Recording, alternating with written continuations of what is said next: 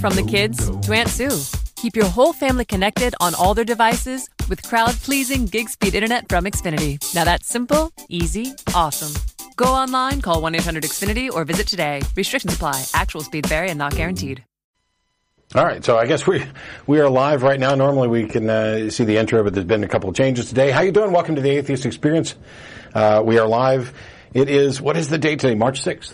That sounds right. Yeah, I'm Matt Dillahunty. Joining me, John Iacoletti. Hello. The peaceful presence that that reigns in the dragon that I can be on occasion. One viewer. And I'm glad to be back because the last time I was supposed to be on was the day the internet went out. Yeah. And the time before that we had a special guest, and I thought that we should give the special guest a chance to be on the show, so it's good to be back. Oh, there we are. Yeah, there we are. And there's more special guests coming up on the show in the future. As a matter of fact, today we just talked about April 10th is a lecture day for the ACA. By the way, you can find out more about the Atheist Community of Austin by going to atheist-community.org. And the show page is atheist-experience.com. Both of those websites are in the process of being completely, revamped and updated, but you can find a calendar of events there. And we have a lecture here locally that people can attend. And I've just found out that the current plan on April 10th is to have Sarah Moorhead and Neil Carter, who are in the Texas area that weekend, come down and give a lecture and then visit on the show as well. So we're looking forward to that. Also, if you are currently or think you're currently a member of the Atheist Community of Austin, there's a good chance that you're not. As it turns out, February is the last month of the membership year, and so March begins the new membership drive. You can go to atheist-community.org and find out how to become a member there. If you're not in the Austin area and you were considering becoming a member in order to, donate and contribute and support what we actually do, you can go to atheist-community.org/donate, and there's information there, because it doesn't do us any good to have members in Philadelphia who aren't going to be present to vote. I don't know why. Why do I keep picking on Philly today? Yeah, I don't know. I used them an example earlier. It's a good town. It is a good town. So, we are back live doing this. Nancy Reagan died today, or last night, I guess. I don't know which one. And I didn't know that until somebody mentioned it at the board meeting. So yeah, and obviously we've got the political elections going on. There are primaries going on all over the place. And yes, I'm well aware of what happened in not only Texas but Travis County. On the Democratic side, Hillary won in Texas. But she didn't win in Travis County, which happens to be where I vote.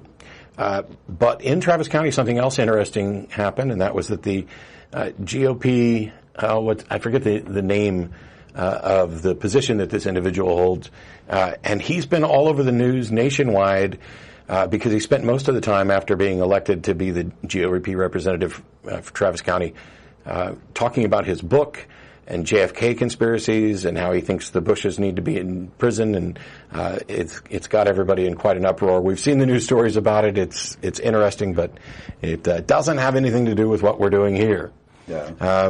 Or at least not much. One thing that did happen is there's a woman who ran for the State Board of Education who won her primary. There'll be a runoff, I think, in May, and the State Board of Education is pretty significant. We've talked about it a lot. Texas is a state where the State Board of Education determines what books go into Texas schools. And because Texas is so big and so many people buy our books, this single adoption state, our books end up going out to other schools in other states as well. And yes, I'm more than a little bit disturbed that there's the potential that someone who is opposed, or is procreation, anti-evolution, who thinks that Obama is nice to homosexuals because he was a gay prostitute for many years. There's something about the way she thinks that I would love to think would immediately disqualify her from being in a position where she controls what other people are going to be educated on. Unfortunately, not in Texas. Well, and if you live in a, democracy or a democratic republic, as we all do here in the United States and in Texas, this is why it's important to vote. If this is the type of person that you want on the school board, you can go and vote for them. But I hope you stay home. so that people who, I don't know, have a greater respect for science and reason are helping to decide what people are going to learn. And that was my my one little mini rant for the day. Yeah, and we, you know, there's a lot of politics discussions going on our Facebook group for the show, and we have to be a little careful because the Atheist Community of Austin sponsors the show. We're a 501c3, so we can't endorse candidates. We talk about issues, so you know we can't tell you who to vote for and who not to vote for. We can tell you that we prefer people who respect separation of church and state and science, fact-based, reason-based education and that sort of thing, and that's what we do. And if you don't, by the way, vote. I mean, my encouragement is for everybody to vote, irrespective of who they choose. This is like your one opportunity to really exercise your voice. When you live in a type of society where your issue or your views are represented by the people you elect, I actually, you know, did some battles on Facebook this week with people talking about, oh, there's no point in voting, or, and I came up with some of those examples. I'll leave that there on Facebook, and we'll go ahead and get to callers. But we have heard all of the horror stories and the great news, depending on how different people look at it. And but this show is about interacting with believers, be they Christian, Muslim, Hindu, Scientologist. If you happen to be a Scientologist and you like to call in, I can't recall the last time we had somebody call in on behalf of Scientology. I can't remember it ever happening. I'm not sure. I'm probably on some suppressive person list, and they're just not allowed to interact with me at all. Who knows? So we'll go with, that one appears to still be being screened. And we have Connor from Glasgow. Ah, yes, I'm on the air. Good. It's actually my third time being on the air, so that's good. I'm not Hamish, by the way. You know, I watched him, heard him last week. Ah, okay. Or the 3 weeks before. But yeah, I just have a question for you, Matt. It's on the laws of logic. And I was just wondering why they're absolute. They're not. They're not absolute? So I had done some videos where I talked about this, and I don't think that there's any path to absolute certainty anywhere. And if you go back and you like watch the debate that I did with Sy Tin Bergenkade, instead of claiming that identity, non-contradiction, and excluded middle could fairly be viewed as absolutely certain, I went with maximal certainty. Right. And like theologians would sometimes go with maximal omnipotence, or you know, as opposed to absolute. I suppose you could say that they're approaching or converging absolute certainty. Yeah, well, what, you know, the point behind that was to say, I don't see any path to absolute certainty, but if there in fact was one, whatever maximal certainty is, it may be absolute if there's some way to demonstrate it, and if there's not a way to demonstrate it, then it's just as certain as we can apparently be about anything. Right, yeah. Well, I would say that you could argue their infallibility on the grounds that if you assume their falsehood, you know, you prove that it's impossible to be false. In order to prove them wrong, you have to first assume that they're true. Yes. Yeah, and that's the contradiction that we get to. You also find it when you start talking about, you know, Gödel's incompleteness theorem, about, you know, no system being capable of demonstrating its own truth. And so basically we've drilled back in this sort of regressive fashion until we found what are the foundations of reason, and we accept them, and I suppose we accept them tentatively as inviolable, until such time as somebody can demonstrate a way that they're not true. Right. Well, I would regard them as sort of special cases because they have this elevated status, and that, you know, they are the necessary preconditions for propositions. Like they have to be the case in order for anything to be the case, sort of thing. Like, yeah. You know, they. So I mean, how would you? You said that, I think, in one video, I think it was with Matt Slick, this was an old one, 2009 or something, that you without these absolutes, you can't make truth statements. Like, I'm aware of different kinds of propositions where you've got, you know, subject, predicate, and, you know, all that. You know, you make truth statements about how things are. We can make truth statements only if we define truth as, you know, that which comports with reality or that which is consistent, you know, deduced and derived from, let's say, the logical absolute. So it's still contextual. In a philosophic sense, depending on how you define truth, you may have no pathway to truth. And by the way, science doesn't make any sort of statement about truth. It doesn't even make a statement about certainty. It simply creates models that are the best descriptions based on the information we have, and they are considered colloquially true, you know, just because they continue to make predictions about the world that demonstrate that, yep, we've got the best model, at least so far.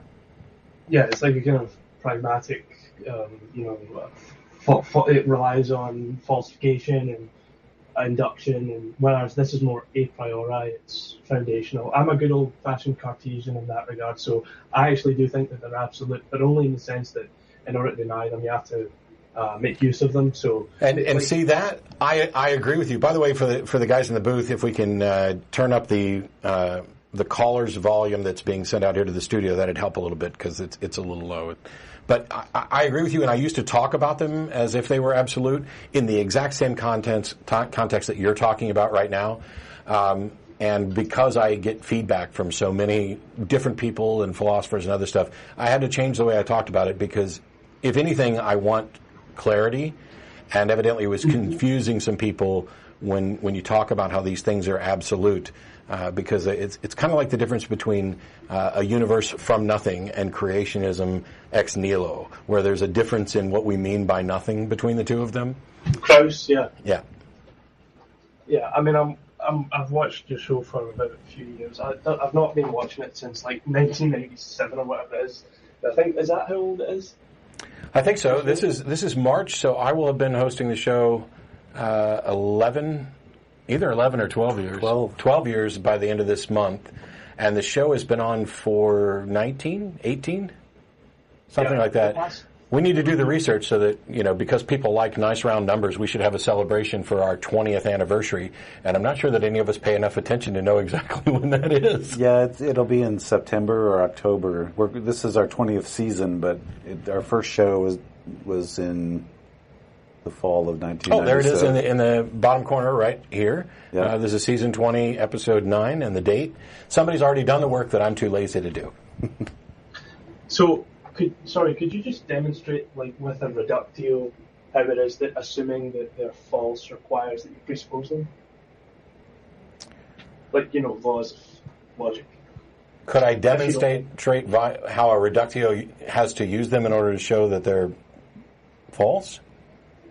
Well, I mean, you would need to have some definition of true and false, right. And if you're going to engage in reasoning, if you're going to construct an argument, reasoning is predicated on identity, non-contradiction, and excluded middle being true.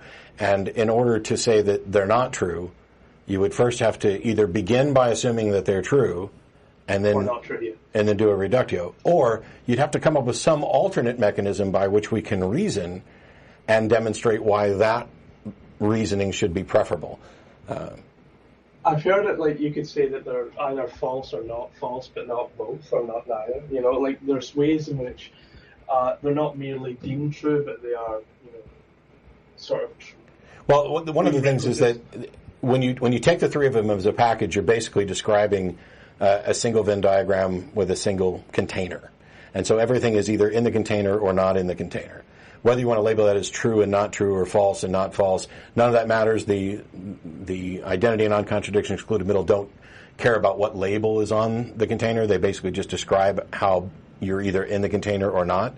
And so I'm unaware of any way that you could take the absolutes and put them in the container that it describes without beginning with that container. You'd need a whole other way of addressing it. And the only way people have tried to show, for example, that I'm aware of, that there are some situation or scenario where they wouldn't be true, every instance of that has begun with the same sort of reasoning that describes this. So, even in the very act of referring to something, you have to give it a metaphysical variable. You have to be able to talk about something. You refer to something. Yeah. You already give it some kind of category, and then you distinguish it from what it's not. So it's operating at meta level. That's the way in which I liked how you described it, I think, on one episode, yep. That it's sort of already implicit, you know. So, but yeah, I mean, just to finish up, that was pretty much it. You know, they're not just true, but they're what truth and falsehood themselves, like, depend upon. They're like, yeah, they're like meta-truths, I suppose. They're truths about the nature of truth. Yeah. All right, well, I appreciate the call. We're going to move on to some other callers. Take care. Right, thank you. Sure. All right, we've got Sean in New Zealand. You're on the air. Hey, Matt. Hey, John. How's it going? Hey, Sean. Good. Doing well. Awesome. So, I got this bit of Christian propaganda in my mailbox the other day, and it says that God is not only loving but holy, and then beside holy, in bracket, it's got perfect. Now, would you say that that's generally the way that Christians would attribute the word holy, or are they just trying to make it seem more preferable to be a Christian because holy is so-called perfect? Oh, the propaganda is essentially equating holy with perfection? Yes. Yeah, and I really only see that as a propaganda technique because it's kind of ingrained in us, this idea, I guess, that holiness somehow equates to perfection or perfect goodness. So in classical theism, where you have a God that is all-knowing, all-powerful, and all-good, this is true within Christendom to varying degrees, depending on, you know, what the specific doctrines are. But yeah, it just seems to be kind of like a beginning presupposition that holiness is equivalent or similar to perfection or goodness. And I would actually want somebody to kind of define and describe what they mean by holiness, and then evaluate whether or not this equates to goodness or perfection. Yeah, that's my thoughts exactly. Like, it's just frustrating. I got three of them in one day that basically all say the exact same thing, but in slightly different ways. So you end up looking at them because they look different, but they all have this basic same things in them. And it's just frustrating that they just mail everyone that sort of propaganda. And yeah. Well, you see much the same thing with words like worship. If you've grown up in a culture where you've been taught that worship is a good thing, this idea, and in some contexts, what they mean by worship might be where you're talking about respect and reverence, if it is in fact earned, but this idea of worship, of caring about some idea or individual, be they a deity or something supernatural or natural, to the point where they cannot be wrong, where there's no justification for not worshiping. And I've said before, if the Bible is an accurate description of a God that exists, I will fully accept that God exists if the case is made, but that doesn't mean I'll worship him. And I'm also on record as saying that I think the very idea of worship is kind of repugnant, and that any being who might be worthy of that sort of veneration and respect would never demand or expect that kind of reverence and worship. Yeah, definitely. It's kind of like going up to a homeless person and being like, so you're hungry and I have a sandwich for you, but first you have to lick my feet. Yeah, yeah. Yeah. And you're not allowed to question why you have to lick the feet, because I'm clearly better than you. Yeah. And the very, very pronouncement that you are better than them while you're expecting them to lick your feet is a demonstration that you are, in fact, not better than them by any standard that I would consider good. I agree. Cool. Sean, awesome. Thank you very much. Sean, were these three mailings all from the same source, or are there three different? Yeah. Okay. They have a website, questionsonlife.com. They just really, they all suggest to go there to further your. They're trying to offer a gift of Jesus and God, but you have to be willing to receive said gift. So to receive it, you need to go to their website to then praise God and tell him that you're sorry and you love him. And when you say you got these in your mailbox, are you talking about an email or an actual physical? Physical mailbox and my actual address. I think one of the things that I like the most about these is that they're spending money to print and mail things. I like it for two reasons. There are some of these organizations that I don't find to be doing much of anything in the public interest, and so the possibility of bankrupting them on mailers is at least, it might make me smile slightly. But I think it's also useful because many times some of these organizations are doing good things. They're, you know, helping to the homeless in the community. They're helping education and other things. And if they're sending out money just to, or spending money just to proselytize, then I think it's worth pointing out that that money would probably be better spent doing something actually useful. And, you know, even if their church is already in, or religion is already involved in those other efforts. Well, and it seems really excessive, too. If you're not convinced after the second one, is the third one really going to be the thing that makes the difference? It's like... Yeah, exactly. Like, is there a point in like just flooding you with all the same information? I mean, you've read it, you know it, you're exposed to it already. Right. Do they need to spend more money on it when they care? Like Matt just said, they could be spending it on more appropriate places, as well as the fact that we already know that there's enough rubbish in the world, like literal rubbish, that we don't need to be adding paper waste and such to the detriment of the world. There's another aspect of this which I've run across several times, and I know I've mentioned it, and I'm being serious here. This isn't a joke.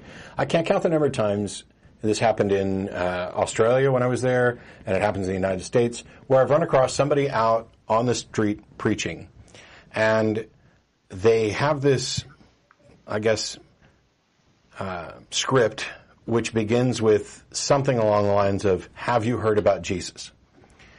Now, I don't think for a second that they're really convinced that they're likely standing on the street in somewhere in the Western world that they're going to come across someone who's seriously never heard about Jesus. And so it seems to be starting the conversation on somewhat disingenuous terms. But there's another aspect to this, and that is within some views of Christianity, when we talk about the end times, there's a mindset that Jesus can't come back until everyone has heard about him. And so these people who are standing out there aren't so much concerned about convincing you and actually leading you towards salvation as they are in filling their obligation to make sure that everybody heard. Their goal is to make sure everybody hears so we can hurry up and get to the end times and be spirited off to heaven, and not everybody needs to hear because there's a good reason for them to hear and maybe they can be saved.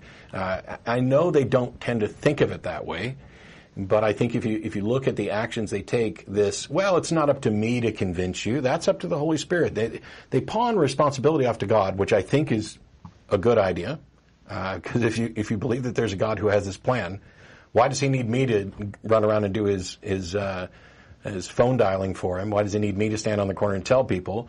And why are there seemingly instructions from these gods to go do the killing on that God's behalf?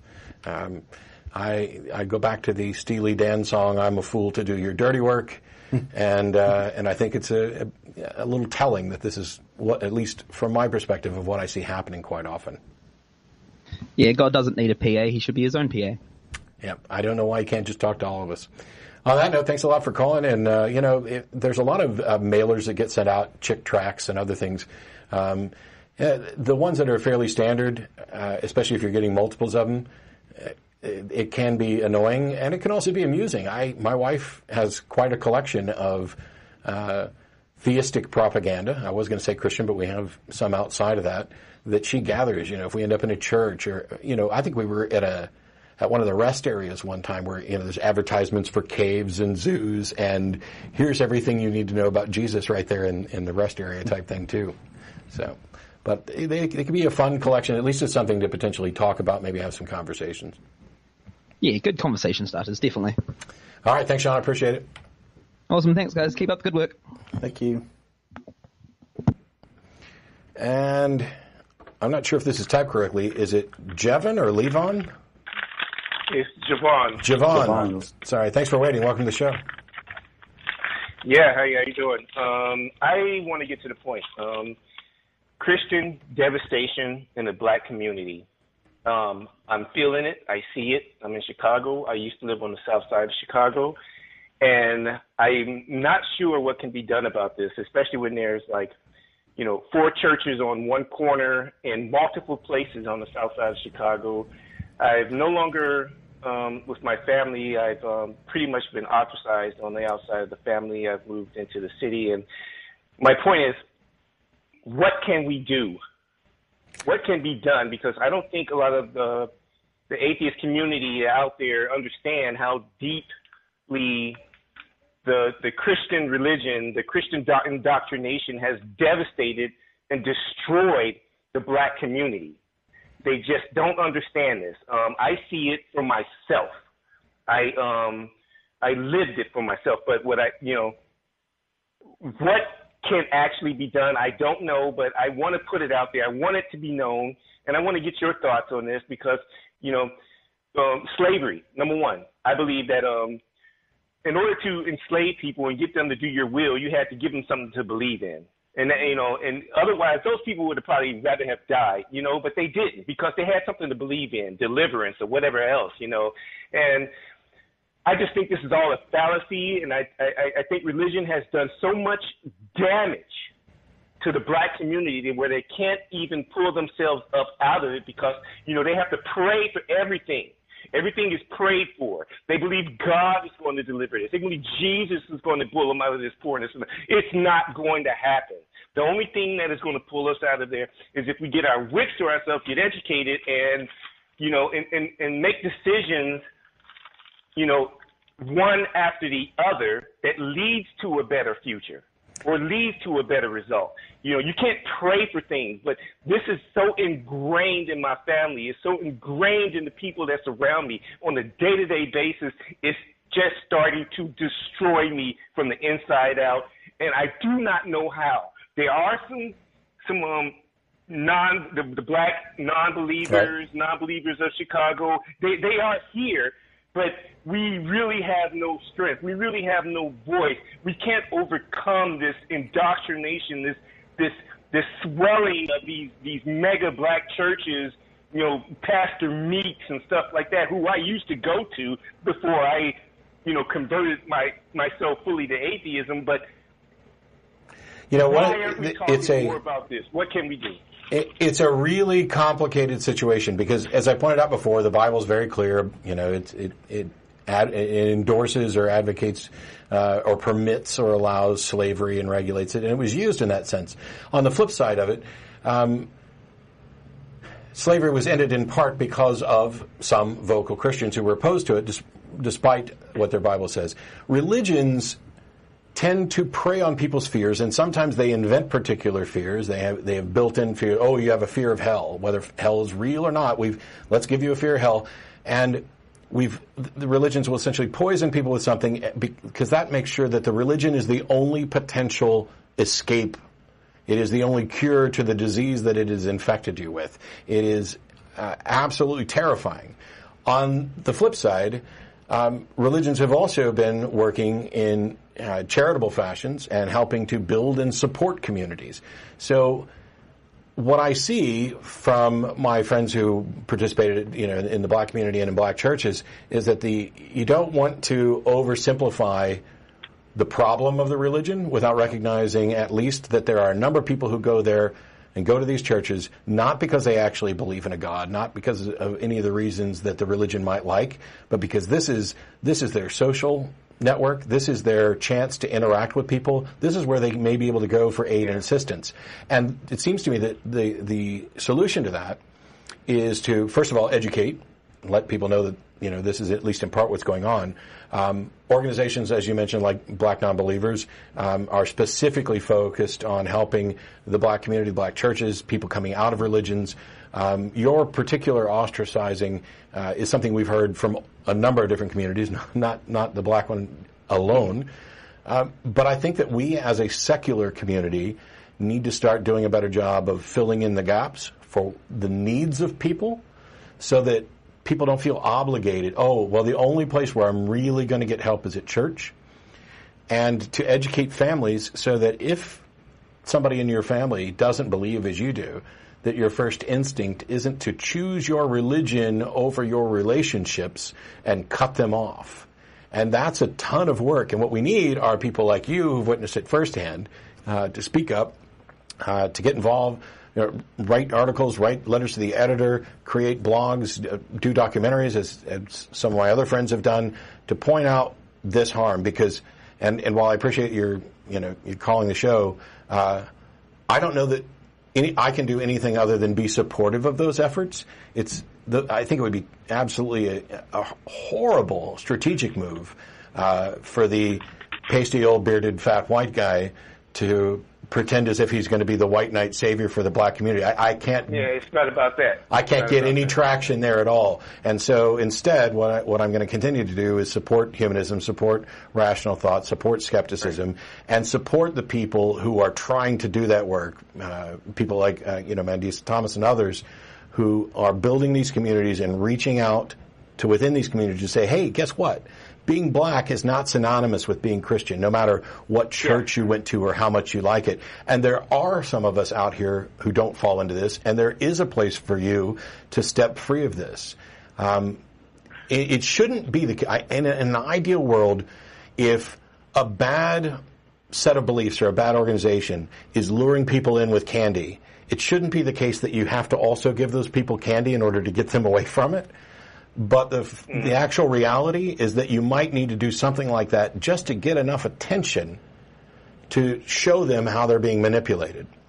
And you have to do all this while keeping in mind that while we can view religions in a manipulative sense, it's not like every preacher and every church is out for money or power. These people genuinely, as far as we can tell, and in most cases, genuinely believe what they're saying, and they genuinely believe they're helping people. It's not like the pastors are this top tier that are lying to people about the prayer they need. Most pastors come right up out of the pew at some point, and most of them aren't getting rich. So there's no easy answer, but I think you've demonstrated what needs to happen a lot more, and that is for people like you to speak out and for all of the rest of us to say, yes, this. Well, on that note, I don't want to hold on, and I appreciate your. Well, I think John had. But I do want to. Okay, go ahead, John. I was just going to add, keep doing what you're doing and speaking out. I think Matt hit the nail on the head when he said people are looking for community, and if they find it in the church, they gravitate towards the church, whether they actually buy every bit of dogma that's being pushed there. So they might buy none of it. Or none of it. And we already know from the Clergy Project that there are active pastors in the pulpit who don't believe, and they feel trapped because they now have no skill set with which to go get another job. They've been preaching in many cases from the time they were children. This is all they know. And so what they've joined the Clergy Project, and what some of them are doing are changing the way they give sermons so that they're far more about community, about secularism. And I tell you, I think a good example of somebody who kind of got very, very rich doing this is Joel Osteen. Because I have family members who are fundamentalists who look at Joel Osteen and say, I can't even see how anybody could think this person is Christian. Because that guy makes me sick. He's essentially a motivational speaker. How often does he mention Jesus? How often does he point to Scripture? I mean, it seems to be like a matter of convenience, and he seems to be a power of positive thinking, motivational speaker who now has a megachurch filling up what used to be a basketball stadium. Yeah, but his basis is using religion, and that's the problem. Just to say this, I called in and I'm talking about the black community, but I wanted to say this: we are all human. There's only one race, and it's called human. Other than that, there's different cultures amongst the human race, and black is one of the cultures of the human race, just as white and anybody else. So I want to just, if you can't allow me, all those black people that's out there that can hear this, please join Facebook, join some of our communities, join some type of, atheist community, and reach out for us, because we're trying to grow, we're trying to become something more than just stuck in the dogma of religion and in the indoctrination world. And we need to raise our next generation better than that, all for all human beings, all people, and for the world. So that's all I want to say. Thank you, Matt, and for the last 2 years. All right, I'm out. Thanks, Jevon. And I'll give you a hearty amen. Yeah, I was going to say that too. Keep doing what you're doing. Keep being an example to the black community and to others that there's another way. I confess I've never really understood why the black community embraced Christianity so much when it was used as a justification for centuries for slavery. Because another portion of it was also used as a justification to end slavery. It was a little bit, but... And it's because of the community support. It's one of those things where you can't always be aware of somebody else's condition. And so when I've actually spoken to people who are in these, they will caution me left and right. Make sure you're careful about what you say, because in many cases you're talking about single black mothers who have this one resource as their entire community, and a lot of them couldn't give a rat's ass about, you know, the doctrinal stuff. Yeah, they need help. And if we can work on ways that non-believers can provide the same community and the same help and the same social support and networking, or better, at least as good, because then we're not offering you a ham sandwich, but making you listen to a sermon first. But churches have a built-in advantage too. They're exempt from all taxes, and we're nonprofit. We're exempt from some taxes, but when you're a church, you're exempt from all taxes. So they can do it a lot more cost-effectively than we can, unfortunately. Yep. And they've been doing it longer.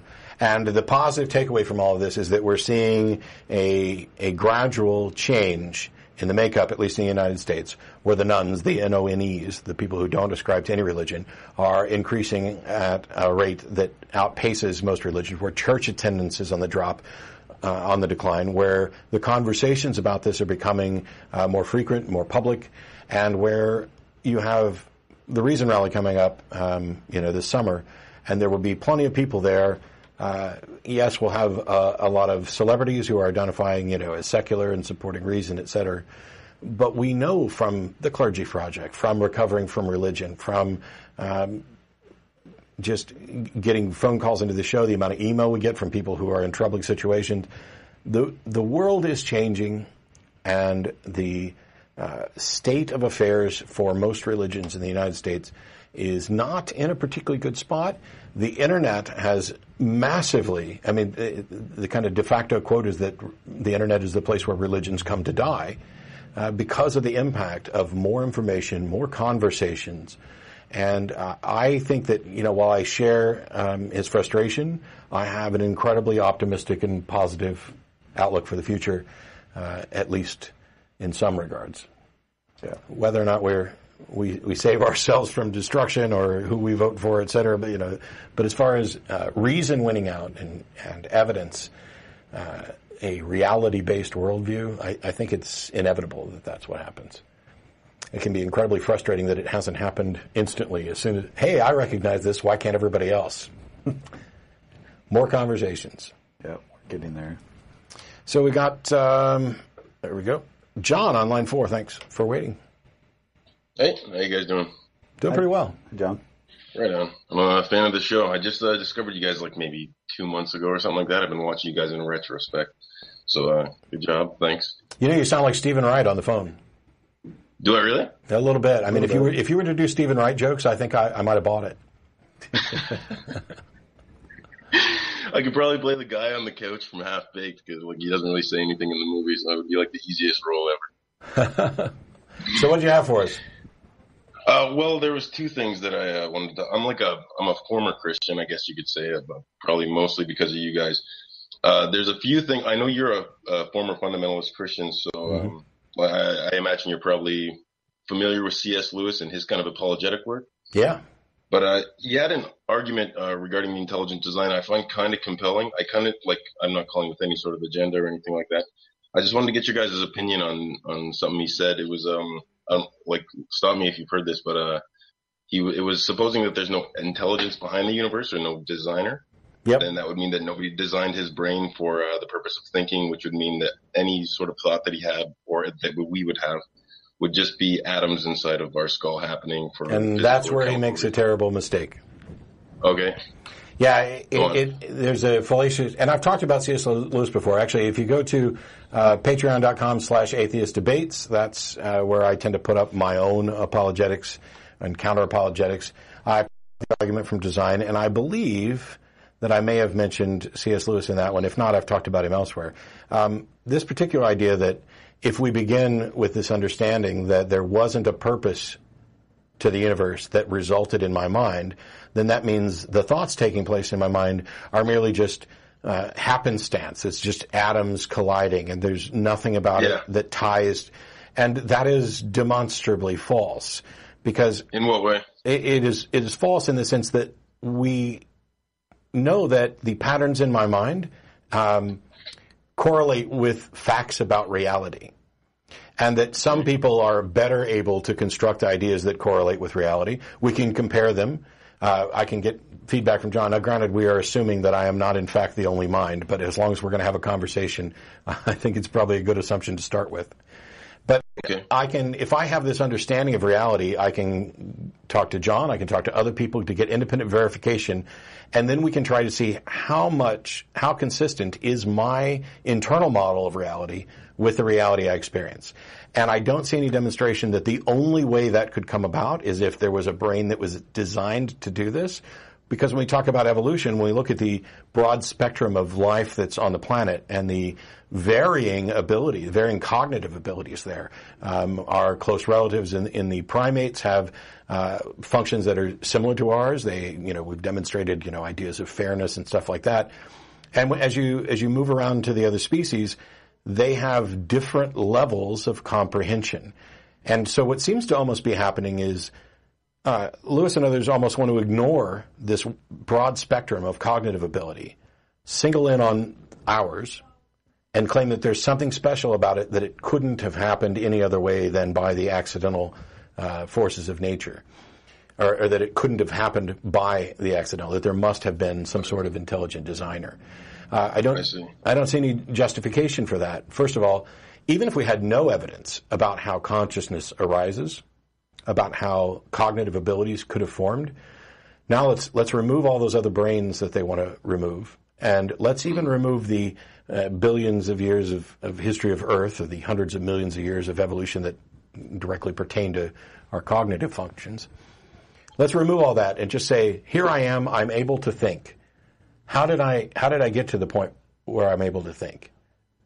How do you make the argument that not only the best explanation, but the only explanation is that some supernatural, all-powerful thinking being specifically created it for this purpose?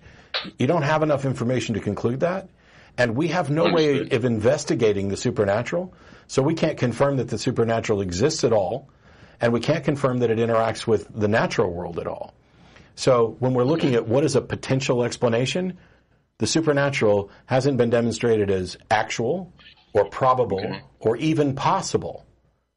So we don't get to appeal to it. And the best explanation would, at this point, given the scenario I've constructed, is I have no idea why I'm able to think. And go ahead. So, sorry, I was going to say, given that we have no idea, so we can only draw conclusions based on our reason or by logic or by reason, essentially. Don't you think it would be a sensible or reasonable conclusion, not necessarily a conclusion, but a hypothesis of how it came about, is that our brain was designed for thinking by some sort of I guess we don't have to call it God, but some sort of designer or some sort of force that is being some sort of metaphysical force. Do you agree that that could be a reasonable conclusion? Not necessarily of it could have only happened this way, but it just that possibly it could have happened this way. I understand why people would find it compelling to perhaps offer that as a hypothesis. My question is, how do you test it, and is that hypothesis falsifiable? True enough. Okay. And if it's not, then it becomes a useless proposition until such time as we can test it. Okay. All right. Okay, cool. I guess I don't understand C.S. Lewis's argument either. It's so, what if your consciousness is atoms moving around in your brain, physical atoms? How is that an argument against or for design? Or for design? If it's just atoms, it would be if I could use his own words, it would be to trust one's own consciousness, not having it been designed by any higher being. To use his own words, it would be like upsetting a jug of milk and hoping that it would splash itself into a map of London. Yeah, it is by definition an argument from ignorance, and in this case, kind of almost an argument from incredulity. And his analogy about splashing the milk and thinking that it would, form correctly, denies what we know about evolution and the length of time and the processes that take place.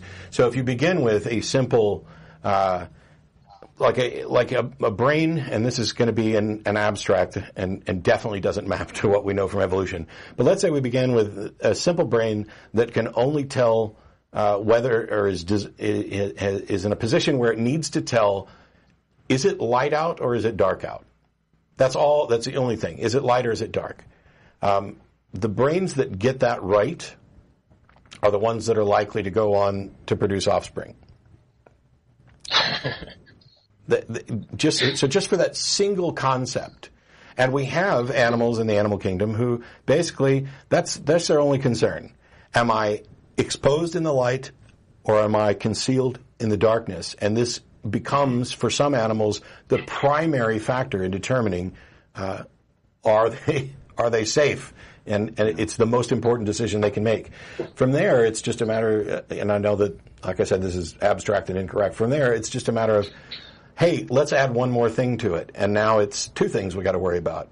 And eventually, you don't have to follow this through to its conclusion of yes, but I can hold millions of thoughts in there, because it's not the thoughts that evolution selects for; it's the processes. It's this brain has received some input. Is it able to consistently make predictions about what it can expect acting on that input? And it doesn't have to be crazy complex. And it's an iterative process. It's not the. It's like that stupid argument about, you know, if a tornado goes through a junkyard, will it accidentally form a 747? That's not how evolution works. So it's coming up with this absurd analogy that has no bearing on you know what's actually going on, and then saying, "See how silly that is? It can't possibly be true." Well, no, because your analogy is stupid. It's one of the situations where, if we knew nothing, our answer would be, I don't know. And yet we don't know nothing. We know a lot of things. And what we've learned is more consistent with the facts that we've discovered about evolution. And the hypothesis that you had suggested, that there was an intelligent designer, that has had no support. And there doesn't seem to be any way to get any support for it. How do you investigate the supernatural? How do you confirm what it can or can't do? And it can't be a reasonable accepted hypothesis if you can't test it. So, I see. Okay.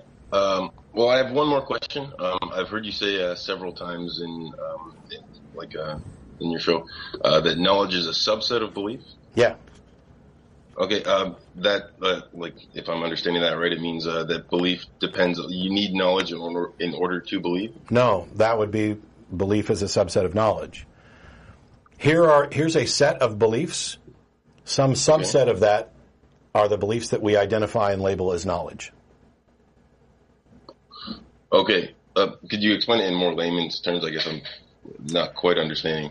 When you say knowledge is a subset of belief, like what exactly do you mean by that?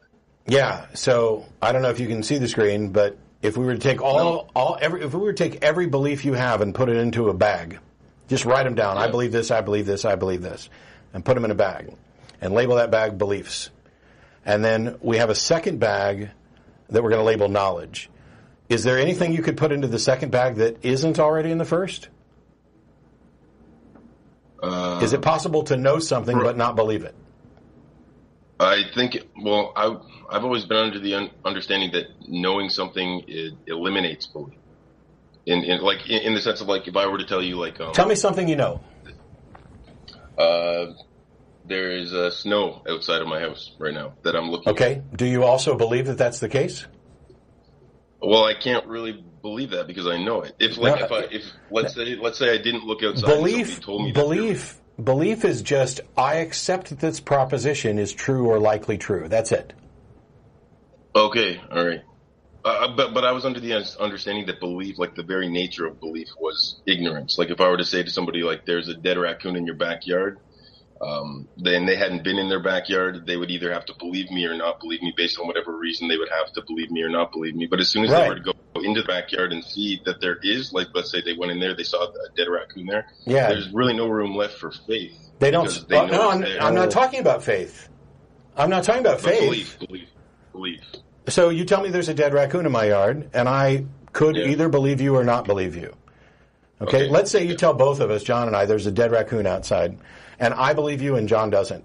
And we go outside and we investigate, and there is, in fact, a dead raccoon out there. Okay. Now, we know that to be the case, given this version of knowledge we're using. I believed it before. I still believe it. John didn't believe it before, and now he does. I see. That's okay, how philosophically, knowledge often gets defined as justified true belief. Essentially, here's the bag full of beliefs that I have.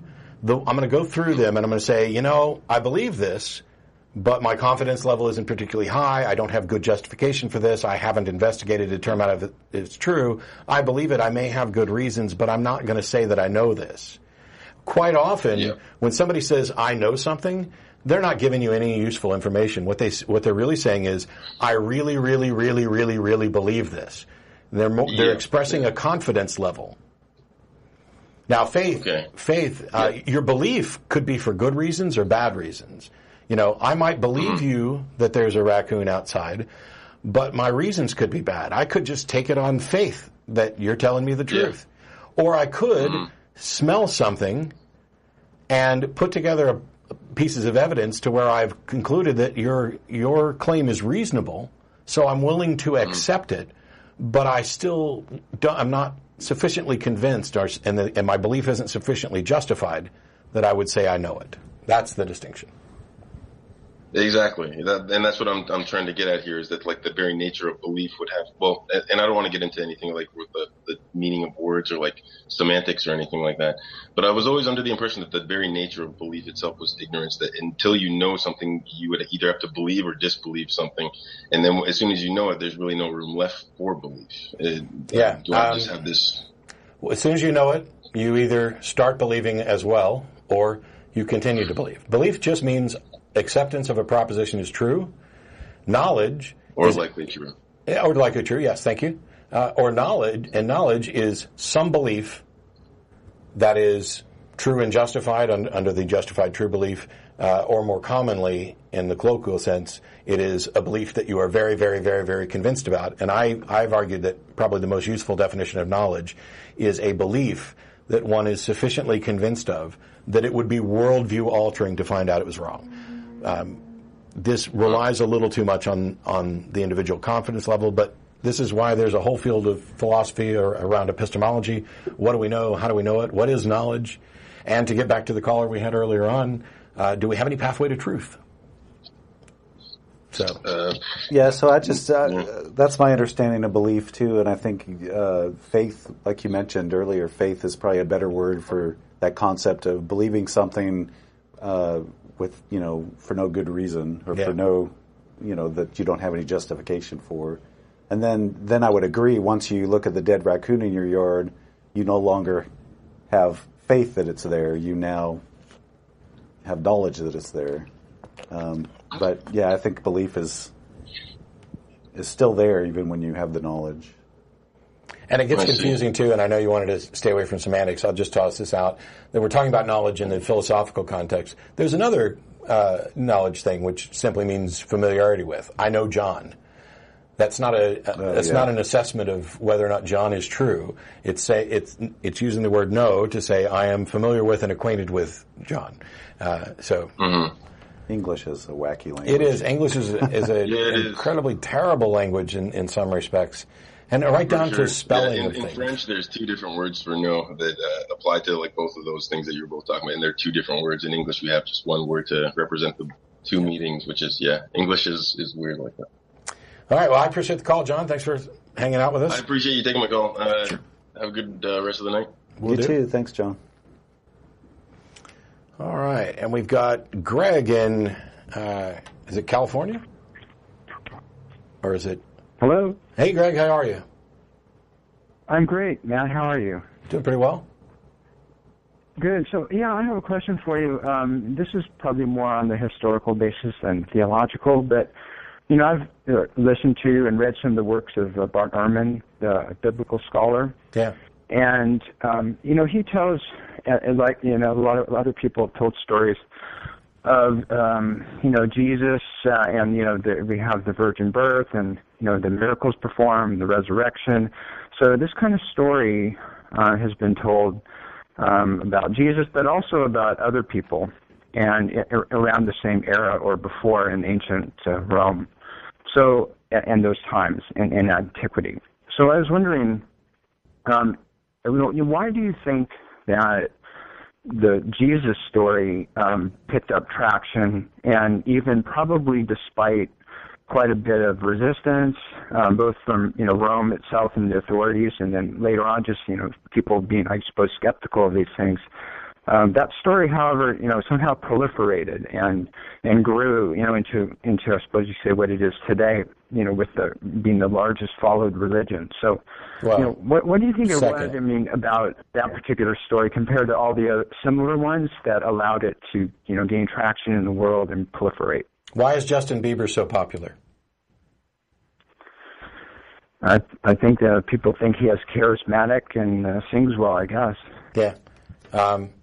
So people are attracted to certain things. If you have put together a pretty good mythos attached to a figure, I mean, we've seen these. You mentioned we've seen these stories before. Why would one catch on more than another? Well, maybe there are aspects of this story that resonated with more people at the right time. And while there was certainly opposition, there was also considerable support, right down to the 325 AD, the oh gosh, I'm blanking on the name, but the support from Constantine and others in governments. There were wars fought where there were differences in religion. There were essentially religious or Christian board meetings where they voted on who was Orthodox and who wasn't, what was going to get into the Bible and what wasn't. In some cases, it benefited due to significant figures in government authority helping to spread it around. And in other cases, it grew because it felt good to certain people, and it resonated with certain people, and they told it to people it resonated with. I don't know that we could ever say, here is the reason why this story became popular and some other didn't. All we can do is point to a number of different factors. But at no point does the popularity of the story tell us anything at all about whether or not it's true. And I think you can also look at how it hasn't necessarily spread into other regions where their stories that perhaps existed earlier or that resonated better with those people. I mean, if you go to, Israel, it's not like the Jesus narrative particularly has captured this country where it essentially started. And if you go out into the Arabic world, where there's Muslim and Hindu and Buddhist traditions, yes, it can make inroads there, but it didn't flourish there. And so it flourished with this group of people who, by the way, happened to be the descendants, the modern people where it flourished are the descendants of people who were very imperialistic in going out and taking over places. And this is where the power was. You could say, the reason it flourished was because it's the one that's true, or that God favored those people. But then you'd have to explain why God has seemingly, or gods have seemingly also favored other people at different times in different ways. And so at the end, there's no way to discern that the likely reason is that it has anything to do with whether or not it's true. And as we see things like church attendance declining, the number of people identifying with a particular religion may be on the decline, what we know of the history of religions is that they tend to die out and fade off.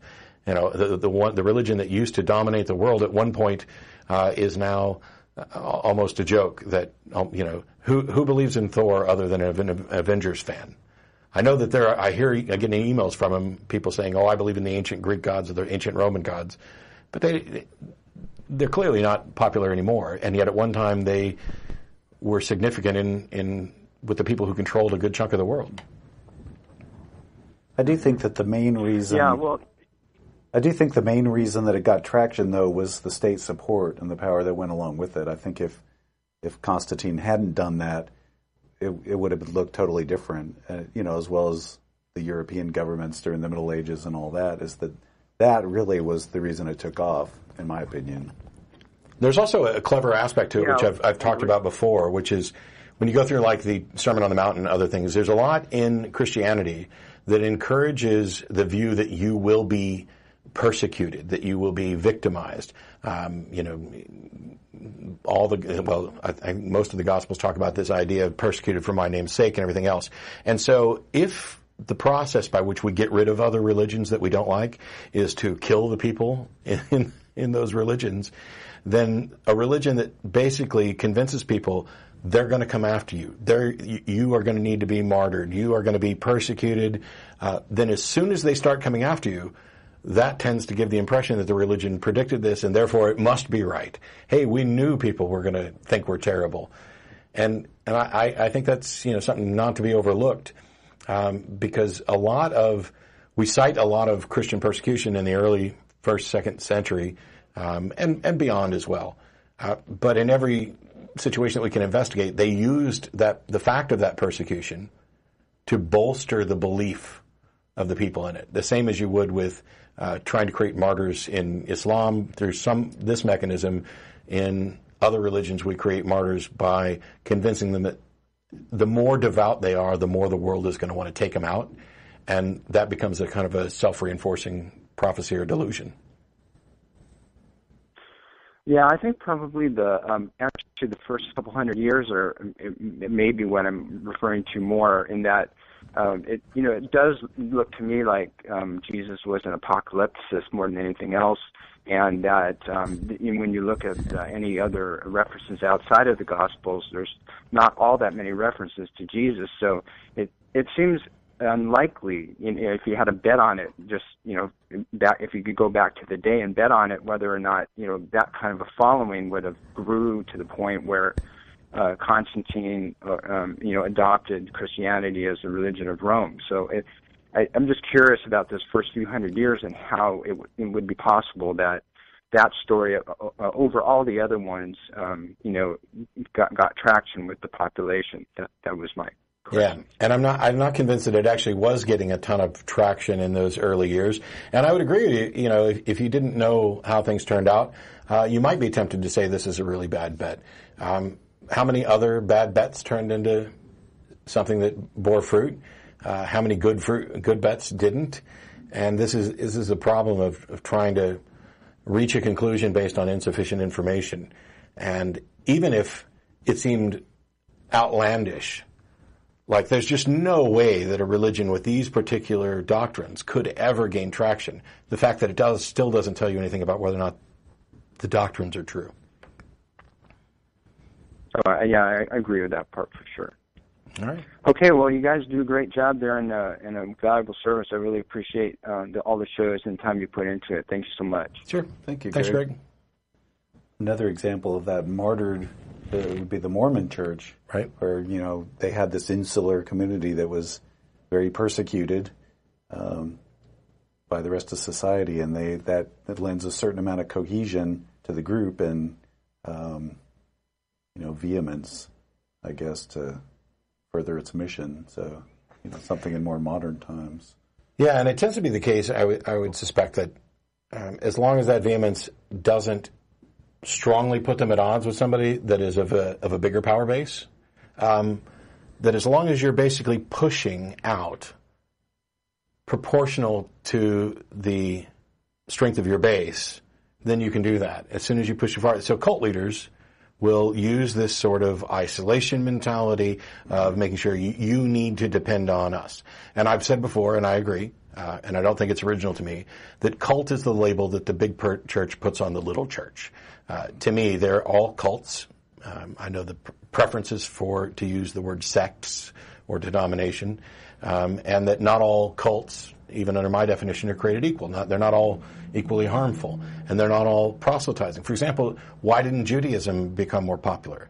Because Judaism has this idea within it that you need to be born into the house of Israel. There's actually obstacles in place in order for you to convert to it. I've never in my entire life have I had my doorbell rung, and I've never heard of anybody having the doorbell rung by someone saying, hey, I'm a Jew and I'm here to try to convince you to be one too. That just doesn't really happen. I'm sure now I'll get an email from somebody who had that experience. That's what happens when you kind of generalize. But so we got about maybe 25 minutes left in the show.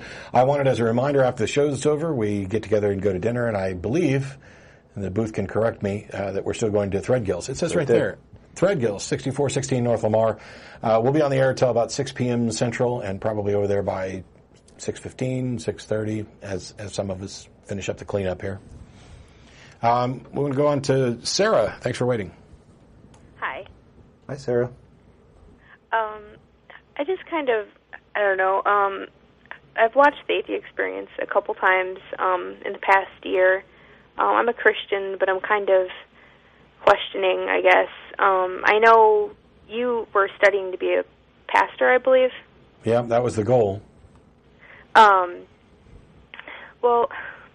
I mean, I don't know if you've experienced this, but I'm kind of thinking I may be an atheist, but I keep having, anytime I kind of think like that, I keep feeling like, I don't know if it's guilt or if it's fear, but kind of, yeah. So I mean, like, I'm trying to figure out if it's the Holy Spirit or if I'm, right. You know. This is exactly what I was talking about, this idea that if religions have a built-in protection, it helps keep you there. And if you've been taught from birth that you need to have this particular walk with Christ, and that doubts are evil, and the doubts are the devil's way of trying to get in, then when you begin to have doubts, even no matter how reasonable they are, there is the possibility that you're going to begin to feel guilty and anxious, and is God trying to convict you with something with the Holy Spirit? Are you being punished, for this? Is someone trying to, is God trying to nudge you in the right direction?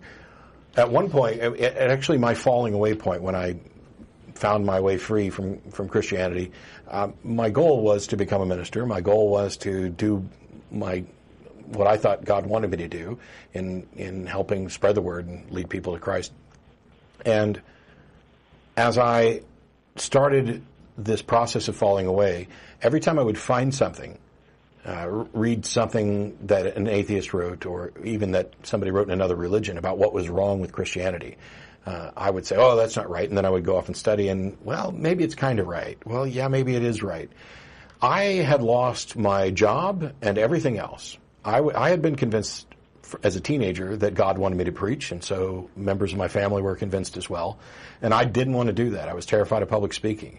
I didn't want to, it didn't feel right, and I thought, okay, so I joined the Navy for 8 years, I worked in tech for a number of years, and then it all got taken away. And my immediate reaction is, this is God punishing you for not becoming a preacher like he told you to when you were a teenager to.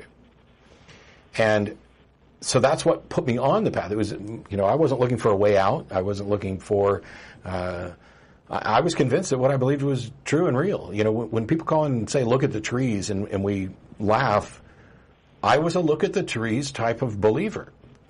This was just intuitive. It seemed obvious. My entire life had been surrounded by all the people who believed the same things I did, and I don't want to be the one who's ostracized. I don't want to be, my uncle was a medical doctor and a missionary for a number of years. He was the most educated and spiritually wise person on one side of our family. And when he found out that I was an atheist, he called me. And what went through my head was, wow, this is going to be the biggest test ever, because here's this is it. This is the family's hallmark representation of a really good Christian, and he's incredibly well read and educated on all of this. This is my test. And, pass or fail, I could almost view this as a challenge directly from God. And then he offered up Pascal's wager, and my heart just sank, because it didn't prove to me that there was no God, but it certainly demonstrated that this individual who I revered had no better understanding of God than I did, and as a matter of fact may have had a worse understanding of the subject matter. And people will write me sometimes and say, I know that God's going to do a powerful work in your life and you're going to come back to the fold stronger. Or they'll present an argument. And what I've told a number of them is, you believe that God's real and that he wants me to know that he's real. I tried desperately to confirm this. That was my only goal. And you come to me and you offer the same bad arguments and the same flawed reasoning. What I'd like you to do is go off and talk to God and ask God what you should say to me. Because if God tells you to say something, or you are convinced that God has told you to say this, and it is a fallacy-ridden, horribly evidenced argument, then I'll know either that this God is less reasonable than I am and less understanding of reality than I am, or that what you think you're hearing from God is really just your inner dialogue. And when I started recognizing this over and over again, any lingering guilt or concerns that God was convicting me vanished. Because if there is a God, I don't know what would change my mind. But if there is a God, that God knows exactly what would change my mind, should be capable of doing it. And if he cares to have a relationship, then why should I have to learn countless dead languages and sit around doubting myself and engaging in debates and looking through arguments and trying to find hidden meanings? Why can't he just say, hey, I'd like to have a relationship with you? And any God who would condemn someone for not believing when they haven't done their due diligence to encourage that relationship isn't a God worthy of that relationship. And while he may be able to squash me like a bug, I will be squashed in the not arrogant, but demonstrably reasonable conviction that I'm a better human being morally and intellectually than the person that would punish me for that. Yeah, and I understand that. It's just kind of, I mean, that makes a lot of sense to me, like on a logical level, but then I feel like, well, that's when they tell you, well, your faith comes in. You know, God's ways aren't our ways. Like, we don't understand the way he works. And, you know, sometimes, like, through us just trusting him, it's like a learning experience, or you're going to become blessed, like, through, like, so you know, like... Let's say you're God, and you create a bunch of people, and you create them so that they aren't capable of understanding you. Whose fault is that? How can you fault the creations that you made for their inability to understand you? This is my thing. I'm not saying there is no God. I'm just saying if there is a God, there's been no demonstration of this. There's been no attempt to communicate, and any God that would, you know, punish me. I mean, I get what you're saying. Is there any belief that you couldn't continue or feel compelled to maintain out of fear of consequences that are asserted? Were you asking me a question? Oh, it was somewhat rhetorical. Essentially, the sort of guilt and fear of potential consequences that you're talking about. Yes. That is inconsistent with the God I believed in, a God of love, a God who wanted to, you know, to have a relationship with people. But if that kind of God exists, I wouldn't want anything to do with him anyway. And I know that doesn't resonate with everybody. Mm-hmm. I just want to acknowledge. I just want to acknowledge, Sarah, that your fear and doubt is real, and I know it's difficult to kind of reason yourself out of fear and doubt, and you may just need to sit with it a while, and kind of let it sit for a while and think about it, and until you come to a different place or you don't. But yeah, it's not an easy thing to let go of stuff that's that deeply ingrained. So I guess I just wanted to acknowledge that it's not as easy as just hearing an argument and saying, "Oh yeah, you're right." The very idea that you're talking to the potential jackass who's been a non-believer and hosting a TV show for a dozen years, and so it's easy for me to dismiss the guilt that I once had or once felt, or fear that I felt, because I have conquered it. John's absolutely right. And it took you some time to go through that, same thing, that same process. So, and the amount of time it takes can be different for different people. Yeah. But I would say that irrespective of what your actual beliefs are, the fact that you care enough to think about it and are understanding, the subject matter and how you feel about it, you have to weigh that against the beliefs as well. But at the end of the day, you can only believe as your conscience dictates, as you only believe the things that you're convinced of.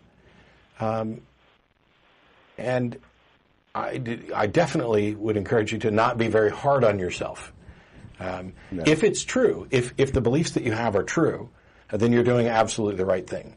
And if they're false, and this is the protective mechanisms that are the result of indoctrination, then it's also not your fault that you're experiencing these sorts of things. And you're not remotely alone, which is why we have organizations like Recovering from Religion, which is why psychologists like Marlene Winnell are diagnosing and treating religious trauma syndrome for people who have been, have found their way out of religion and yet still. I've heard from atheists who wake up 50 years later with a nightmare about a hell, because that's what they were indoctrinated with as a child. Yeah, and I mean, that's kind of, that's the other thing. I question, do I really believe in the first place, because, or is it just fear alone? Because you do wake up and you worry, like, well, not particularly, not everybody wakes up, but, like, I still worry about hell. And it's do you worry about the hell of other religions? No. That's all I wanted to say. Just consider that along with it. Okay. All right, well, thanks. I guess that's really all I had to say. Sure. And by all means, you know, call back. Let us, we'll try and answer things. We're not necessarily pretending to have the answers to questions, and everybody's process is different. There are the organizations you can reach out to, and the Recovering from Religion even has a hotline, and you don't have to be an avowed atheist dealing with something to call that hotline. You can just be, you know, I'm not sure what I am, or maybe I still believe, or I'm doubting, or I'm experiencing these, you know, this anxiety over it. And there are people there that'll talk to you. Okay. All right. Well, thanks. Sure. Thanks for calling. Thanks for calling. Yep. Bye. Bye-bye. So, yeah, we got full lines and about, oh, I don't know, 14 or so minutes left on here. Did you look through the screening to see if there's somebody you wanted to talk to? Oh, probably Bernard or Brian. All right. We'll go with Bernard next. Thanks for waiting in London, Ontario. Yes, hello. Hello? Hi. Yes. How are you? I'm good. You guys? Great. That's good. That's good. I was wondering, because Matt was alluding or saying that he agreed with evolution. Would that be correct? Well, what does that mean? I'm not quite sure agreed with evolution. So the fact that, you know, if evolution is defined as the change in allele frequency over time, this is a fact that we need an observation. Oh, no, not that evolution. No. Not okay. Micro. No, we're talking sort of monkey went to a man. Yeah. So we have the observable fact of allele change in allele frequencies over time, which is the foundation for evolution. That's the observation. Then we have models that try to explain it. The theory of evolution by natural selection, which is the cornerstone of modern biology, in which we have built a case based on, well, essentially all available evidence that this model is the one that best accounts for all of the observations. Okay, rather than going down like a defining micro versus macro evolution path, let's just look at it this way. They're the same thing. Agree that there were, like, for example, there was a transitional fossils that appeared. So, for example, this prehistoric fish, let's say Tiktaalik, now is a man. You know what I'm saying? Like, over the process of time. So you went from like a fish to like a man. Every form is a transitional form. I'm a transitional form between my parents and my children, assuming I ever had any. Tiktaalik is one of the one transitional fossil that was found. There are many, many others, and they cover the ground between many different species, and they allow us to map out this process of change. But we're not just relying on fossils. We also have the genetic... Oh, I know you're not just relying on fossils. I understand that. Okay. I'm just wondering, which fossil do you claim is transitional? Besides... all of them. I just said that. All of them are transitional. Oh, okay. So then how do you use that? So why do you claim they're all transitional? Because every form is, by definition, a transitional form. No, right. By what definition? So evolution is a change in allele frequencies over time, and in species that reproduce, they reproduce with genetic errors, and so your offspring isn't identical to the parents, and their offspring isn't identical to the parents, and so each single event becomes a transition between the parents and the grandchildren. Every generation is... So am I less human than my parents, then? Are you less human? No. Human is a constructive... Okay, am I more human than parents? No, but you're slightly different genetically than your parents. What kind of change in allele frequency are you saying? Like, I obviously didn't change my species, so... Correct. Not every single transitional form is a speciation, And in fact, I'd argue that none of them are in fact a speciation. They are the same. I have another way of asking the question, because it's been a rough time to ask the question. Well, it would be nice if I could finish. Well, that's okay. I'm just asking a question, right? Like I know all that. What's going on? Like I don't think you do. Okay, so that's fine. That's fine. I don't think you do either, right? Like we're on both sides of a coin here, right? I don't. Yeah, except one of us has all of the science on their side, and the other one doesn't. Right, right. Yeah. I agree. Cool. I know. So okay. So if you have the sister, like you were talking, do you say that they're direct ancestors, or do you say they're sister groups? Like, is Tiktaalik a direct ancestor, or is it a sister group? Of what? Of our lineage. Like, I don't know. I would have to actually. I know exactly where it fits into the tree of life, okay. So I don't know if if Tiktaalik specifically is a direct ancestor of ours, but somebody does know that from mapping out. Okay, so I do. Okay, is it? Okay, so there are no direct ancestors. We mean there's no direct ancestors. Everything is sister because you can't prove that Tiktaalik had offspring. So. Essentially, you're arguing that we could just view Tiktaalik as an anomaly, and we have no reason to think that it has offspring. You can't claim it has offspring because you don't know. You weren't there. I don't know if the specific fossil that we have labeled Tiktaalik had any offspring or not. You're correct. Oh, right. But okay, I don't. Exactly. But the that lineage there, or that. Perhaps these sisters and cousins of Tiktaalik, which would have been members of the same species, may have had offspring. Some species just die. Well, but then are you saying the sisters of Tiktaalik had the same transitional qualities? No, I'm saying that they had similar. Exactly. So who cares about their offspring? Okay, so here's the thing: we do care if they're offspring because we can trace a genetic lineage. So the fact that, let's say, my mom and dad we're not identical, but we are of the same species. Parents. Right. Now, hang on. Stop interrupting. Species, it tends to be defined as individuals that can interbreed. At some point, when there's enough change in your offspring, you can get to a point where your progeny could no longer have mated with your ancestors. That there's been a sufficient enough accumulation of changes that these can no longer interbreed. Are we on board with that? Dude. Of course, I'm on board with microevolution. Okay, I have no issue. Then maybe you should stop saying microevolution because what you seem to be, if you're on board with microevolution and not macroevolution, this distinction you're making, then what you are essentially arguing is that these small changes can't actually accumulate to a point where you now have a new species from the originator. Of course not. How do you know that? No. Oh, obvious. Like, I've been watching. It's obvious. For example, they've been breeding horses for 2,000 years. Oh, my gosh. Let's just say 2,000. Do you realize that 2,000 years is a blink of an eye? And can you? And by the way, how many species of dogs are there? And can they all interbreed? Fine. And can they interbreed with the wolves that were the ancestors? I don't have a problem with micro. It's the macro. I think your understanding of evolution is micro. The problem is micro. We try to distinguish micro from macro. Yeah, you keep trying to, and there's no justification for that. It's a false distinction. It's an exact process. Anyway, so if I on the TV screen that you're looking at, where you're watching this, if I put out a pixel, that's a micro change, right? What? Like we turn off one pixel on the screen, that'd be a micro change, right?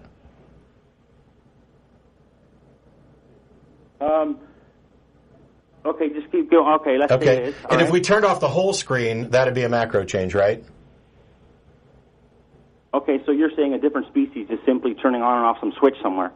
Well, what I'm saying is this call's over because when I try to come up with an analogy, you want to paraphrase it in a way that ignores the actual context. Of course you do that? Of course. Do you think science does that? I know science, for example. Science is that which is knowledge, observation, and experimentation. And, for example, it's never been observed, for example, that a monkey became a man. Or something. It's because it's never been observed that a a monkey or some other primate turned into a man. Monkeys don't turn into men. You think evolution, when evolution in no way says that this monkey turned into this ape ancestor countless generations ago, through many generations leads to this man, and you're saying that we need to ignore all the generations that evolution talks about, and we go directly from monkey to man, and until somebody observes that, it's just not true. There was no... This is a case of throwing out all of the evidence that disproves... Oh, no. My phone just died. I just ran and grabbed another phone. So 2,000 generations ago, there was a creature... No, what I'm saying... Okay, what I'm saying is you so, like, science... No, and... Observe. Now, stop. Bernard, stop. So then are you saying... Bernard, stop. I know you're going to hang up if I don't stop. You're done. Stop. When you say, I know you're going to hang up if I don't stop, you bet your ass I'm hanging up. So, if... Your thing is... Bernard talked about how we observed a monkey becoming a man. I've never observed a crocodile becoming a duck. It's the crocoduck argument all over again. The thing is... That's not what evolution says. Exactly. If evolution does not in any way say this monkey from 2,000 generations ago became this man in this generation over a single observable occurrence, if evolution doesn't say that, then how is it in any way a sound rebuttal to evolution? What evolution says is that these individual changes can add up. This is why I went to the TV screen. A micro, put out one pixel on your computer screen or TV screen, change. We just change the color of it, like start to invert the colors. We don't have to turn them off. A macro change would be turning out the whole screen. Well, if you do one at a time, you can get there. Now, the other thing is that's not a great example of evolution, because what evolution is doing is we reproduce. Our offspring are slightly different, but they're not so different that that they're a different species from us. There's not this dramatic change. There is a gradual change, and it happens differently, at different rates, with different species. The abundance of diversity of patterns in life, some species rarely ever change, because natural selection is the thing that's acting upon them to determine, hey, are you good enough to survive and create offspring given the current conditions? And as the conditions change and your environment changes, what the natural selection is select for, or perhaps better against, changes. And you want, hey, nobody's ever seen a monkey turn into a man, so evolution isn't true. That's not the way it works. And if we ever did find a fossil somewhere that was half non-human ape and half human, that would disprove evolution. Yeah, that's not what evolution would predict at all. So if you did find one of those, then we'd have to reevaluate everything. Yeah, and then you'd have to. We're not going to. But in any case, we could throw out the entirety of evolution. Just chuck it right out the window. We don't believe it. What the hell's that have to do with whether or not there's God? Yeah. Disproving evolution doesn't somehow prove creationism or intelligent design.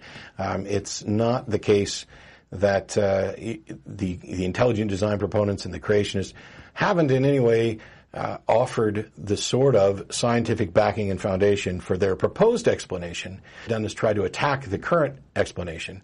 And the overwhelming majority of the time when they attack that current explanation, they expose their own bias and ignorance, as you've done.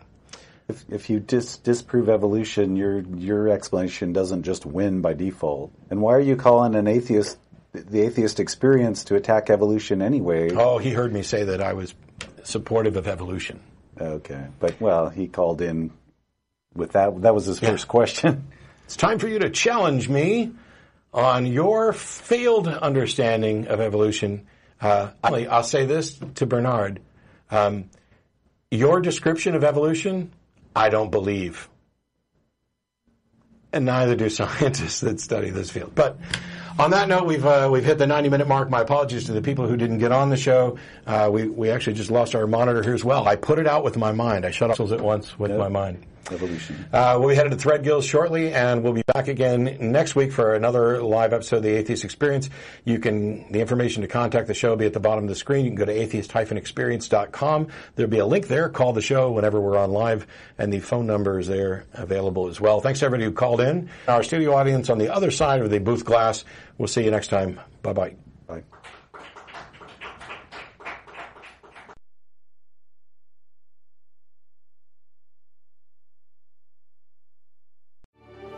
You ever hear something and know the world will never be the same? Houston, we have liftoff. Well, wait until you hear this one. Half-price coffee. That's right. Get into McDonald's weekdays before 10:30 a.m. for any size premium roast coffee or iced coffee. Both made with 100% Arabica beans, both half the price. Good is brewing. And that's the sound of your morning changing. Limited time only. May not be combined with any offer or combo meal at participating McDonald's.